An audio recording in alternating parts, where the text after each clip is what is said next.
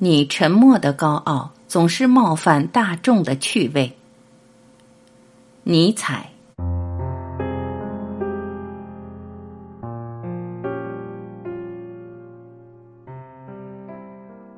朋友，逃到你的孤独里去吧。我看出你因为大人物的喧闹而昏惑，因为小人们的针刺而受伤了。森林与岩石，知道庄严的、沉默的陪伴着你。再学那你所素爱的长臂的大树吧，它无言的伏在海上，倾听着。市场开始于孤独停止的地方，市场开始的地方，也开始了大游灵之喧闹与独营之盈盈。在世界上，便是至善之物。如果没有表演者，也不会被重视。群众尊称这些表演者为大人物。群众不了解何谓伟大，这不是说他们不了解何为创造，但他们对于一切大事业的表演者与幽灵，却很能赏识。世界围着新价值之发明者而旋转，它无形的旋转着。群众与荣誉却围着幽灵而旋转，世界如是进行着。幽灵也有精神，却没有精神的自觉。他相信使他获得最好效果的一切，和使别人相信他的一切。明天他将有一个新的信仰，后天一个更新的信仰。他像群众一样，知觉很敏锐，性情不很稳定。颠倒是非，这是他所谓证明；使人昏眩，这是他所谓说服。他认为血是一切论据之最强者。一个真理，如果只能悄悄的诉诸聪耳，他认为是狂语与空话。真的，他只相信在世间闹得很响的上帝。市场上充满着像煞有介事的丑角。而群众正以这些大人物自炫，视他们为当今的主人。但是时间紧逼着他们，所以他们又紧逼着你。他们要你说出然或否。哎，你想把你的椅子放在然否之间吗？啊，真理之情人，不要妒忌这些绝对而盲迫的人吧。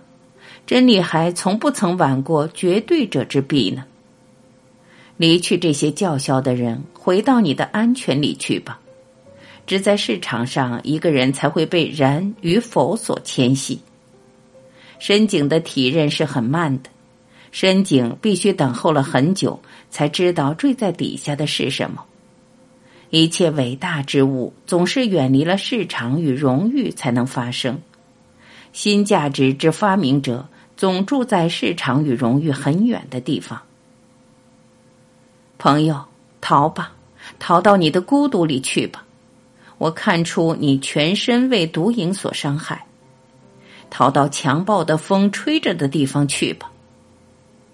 逃到你的孤独里去吧。你的生活太接近小物件与可怜虫了，在他们的不可见的报复之前逃去了吧。他们只想向你报仇呢，不要伸手去抵抗他们。他们多于恒河沙数，而你的命运不是银拍。这些小物件与可怜虫是无数的，许多高耸的大厦曾被雨点与恶草所倾毁。你不是石块，可是许多雨点已经滴穿了你，还有许多雨点将会砍分了你，粉碎了你。我看出你为毒瘾所疲扰，你身上许多地方伤破流血。然而，高傲使你不屑于发怒，他们无顾忌的渴求着你的血，那是他们贫血的灵魂之需求。他们无顾忌的噬咬，但是深沉的你便是轻伤，也使你剧痛。而且，当你还没被治好以前，这些毒物又爬上了你的手。我知道你太高傲了，不会杀死这些贪食者，但是你得当心。别让你被命定了来担受他们全部的毒恶，他们围绕着你盈盈的赞颂着，他们的赞颂只是对于你的烦扰，他们想亲近你的皮与血，他们阿谀你，如阿谀一个上帝或魔鬼；他们向你哀泣，如向一个上帝或魔鬼哀泣。多无聊！他们是一些阿谀者、善哭者，而不是别的什么。他们对你常是和悦的，但是这是怯懦者的聪明。是的，怯懦者是机智的。他们用扁狭的灵魂思索着你，他们觉得你总是可疑的。凡令人三思之物，总是可疑的。他们因为你的一切道德而惩罚你，在他们的心的深处，他们只愿恕你的过错。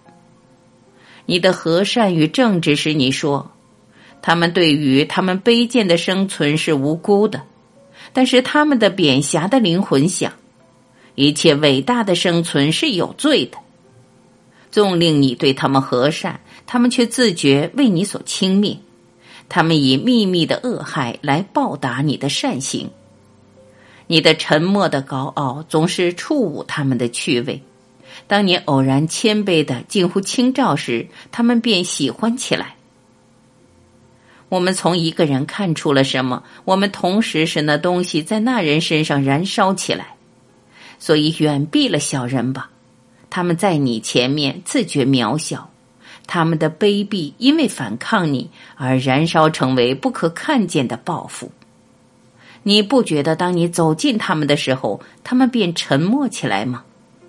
你看不出他们的力量离弃他们，如胭脂离开将死的火吗？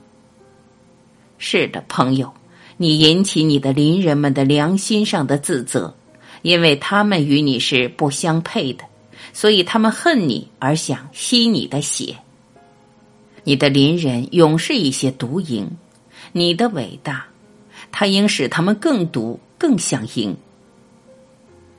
朋友，逃到你的孤独里去吧，逃到那强暴的风吹着的孤独里去吧。你的命运不是一个营拍。查拉图斯特拉如是说。